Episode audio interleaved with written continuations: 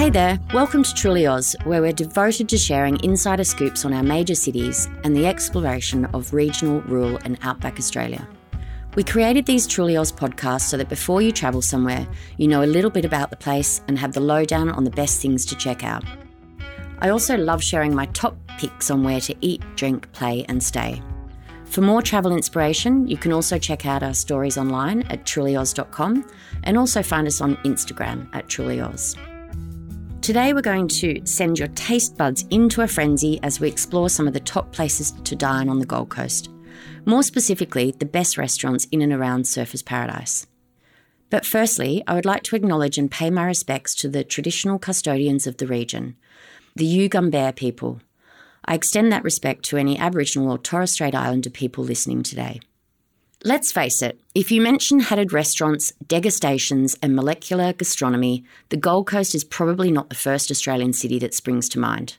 However, a world class food scene has been growing over the past few years on the Goldie, and it's now ripe and ready for serious foodies. But first, let's travel back 70 years. The area now known as the Gold Coast was originally called the South Coast due to it being south of Brisbane. Then, in the 1950s, due to expensive real estate and the price of living soaring, the region earned its name as the Gold Coast.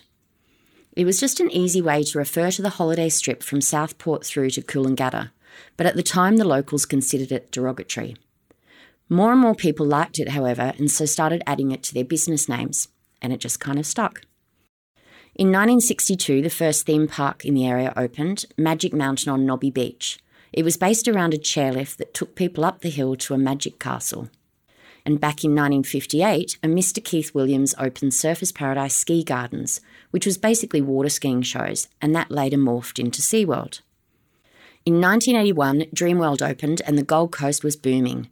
And 10 years after, in 1991, Warner Brothers Movie World threw open its doors.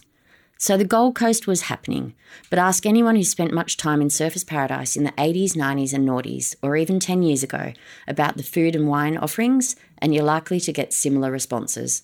Fried food, takeaway chains, maybe a nice cafe or two, and a local Thai or Chinese joint alongside a pub, and lots of clubs.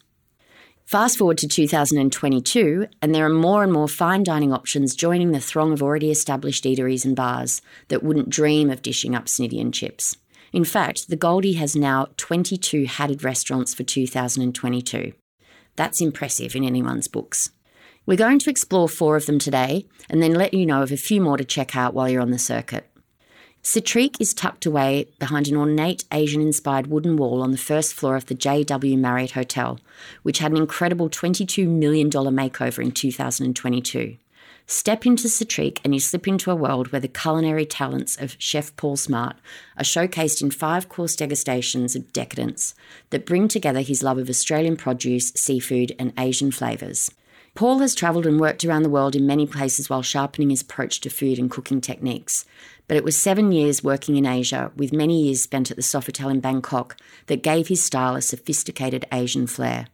Citrique's bay bug dumplings with a bisque sauce, kaffir lime, coconut sambal, and herbs from the hotel's garden is one of Paul's signature dishes, and the scallops white bean cassoulet with smoked ham hock is an absolute delight. The staff add to the experience of immersive dynamic dining with at table preparation of the dishes, and Paul loves to roam about the room and chat to diners. If you're a seafood fan, order the Seafood Tower, which includes oysters, spanner crab, Moreton Bay bugs, Mooloolaba king prawns, Hervey Bay scallops in the shell, salt and pepper squid, battered fish, and grilled prawns. Paul's love of molecular gastronomy comes to the fore in a dessert called the JW Raspberry Root Beer. It is a miniature thin walled white chocolate barrel with hot shop inscribed on it that is a nod to the legendary entrepreneur and hotelier James Willard, who launched Hot Shop Incorporated, which later became the Marriott Corporation. The sublime dessert is surrounded in a playful smattering of rose petal crumbs, poached rhubarb, and berry bubble burst popping candy. It arrives at your table with a smoke filled bubble that you pop, allowing the smoke to swirl gently across the table. Hatted restaurant Gods of the Sea is perched on the side of a wharf, where any passionate fisherman dreams of being, on the aptly named SeaWorld Drive. The stunning view that diners are welcomed with is signature surfers paradise. Pelicans aquaplaning, yachts cruising, fishermen chatting in bobbing tinnies, hotels and sky living apartments rising high across the bay. Finnish chef John Nurminen and his business partner Warren Lucas create an inviting, exciting atmosphere at Gods of the Sea. And everything on the menu, whether it be produce, beer, wine, or water, is 100% Australian in order to support Australian producers and lower the impact on the environment by reducing the distance from farm to table.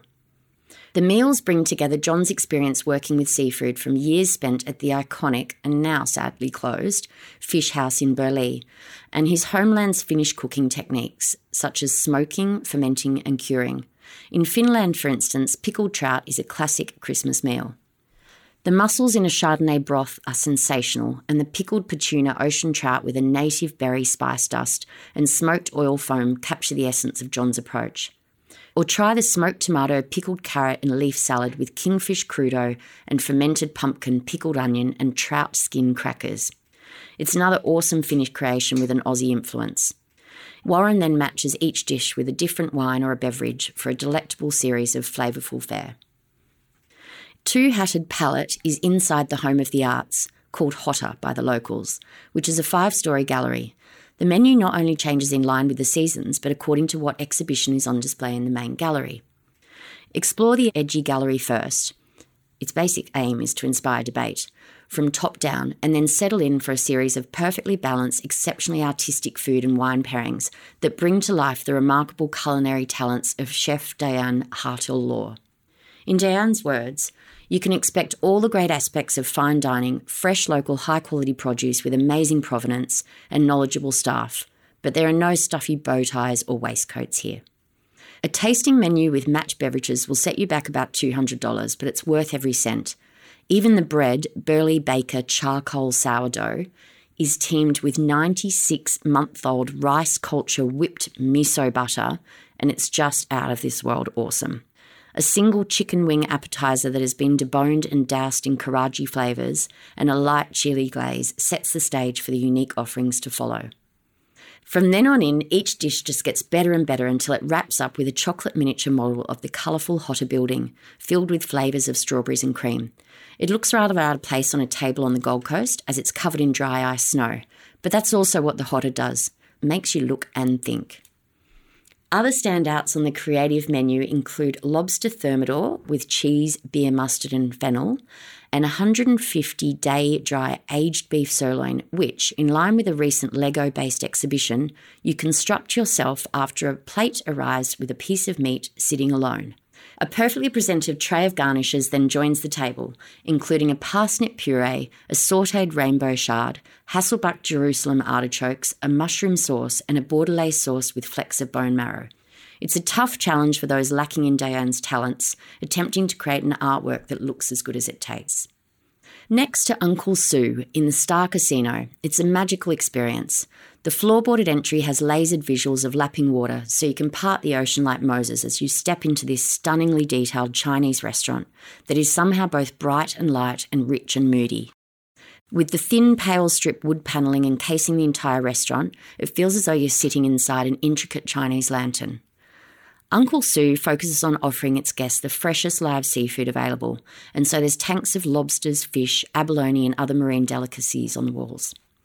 The chicken Sancho bao with a Prosecco is a great way to start out, followed by a soft shell crab with a glass of Chardonnay, as both are light and bursting with freshness and flavour.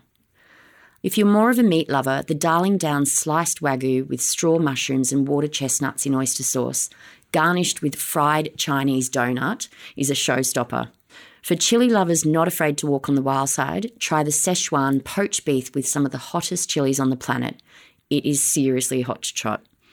You can order a superior bird's nest with rock sugar at Uncle Sue, but it does come with a hefty $188 price tag, which actually seems fair when the waiter explains that the gatherers need to climb the tree to find them, as it's the swiftlets' hardened saliva that is the delicacy. The Chinese believe that the spit helps to maintain youth as well as contribute to a long, healthy life and a strong body. Interesting. There are another 18 hatted restaurants on the Goldie, and these are some of the ones that are standouts. Social Eating House and Bar on Broadbeach is famous for its share plates and it has two hats. In the Star Casino near Uncle Sue, there is the two hatted Japanese sensation Kiyomi, and Miss Moneypenny serves up awesome Mediterranean fare and has one hat. If you're a fan of Asian food, at Mermaid Beach you can check out One Hatted Etsu Izakaya, and Ali Chow on Nobby Beach also earned a hat this year. Looks like we need another trip to the Gold Coast to fit in the other 12 hatted stars. It's tough work, but someone's got to do it. Rex also flies directly into the Gold Coast, so head on over to rex.com.au to check out the current deals. Thanks for listening to the Truly Oz podcast. If you like what you heard, hit follow or subscribe so you never miss an episode. And for more travel inspiration, head over to trulyoz.com or catch us on Instagram. We look forward to bringing you more Truly Oz travel inspiration soon. This podcast was made by Afternoon Sport Group.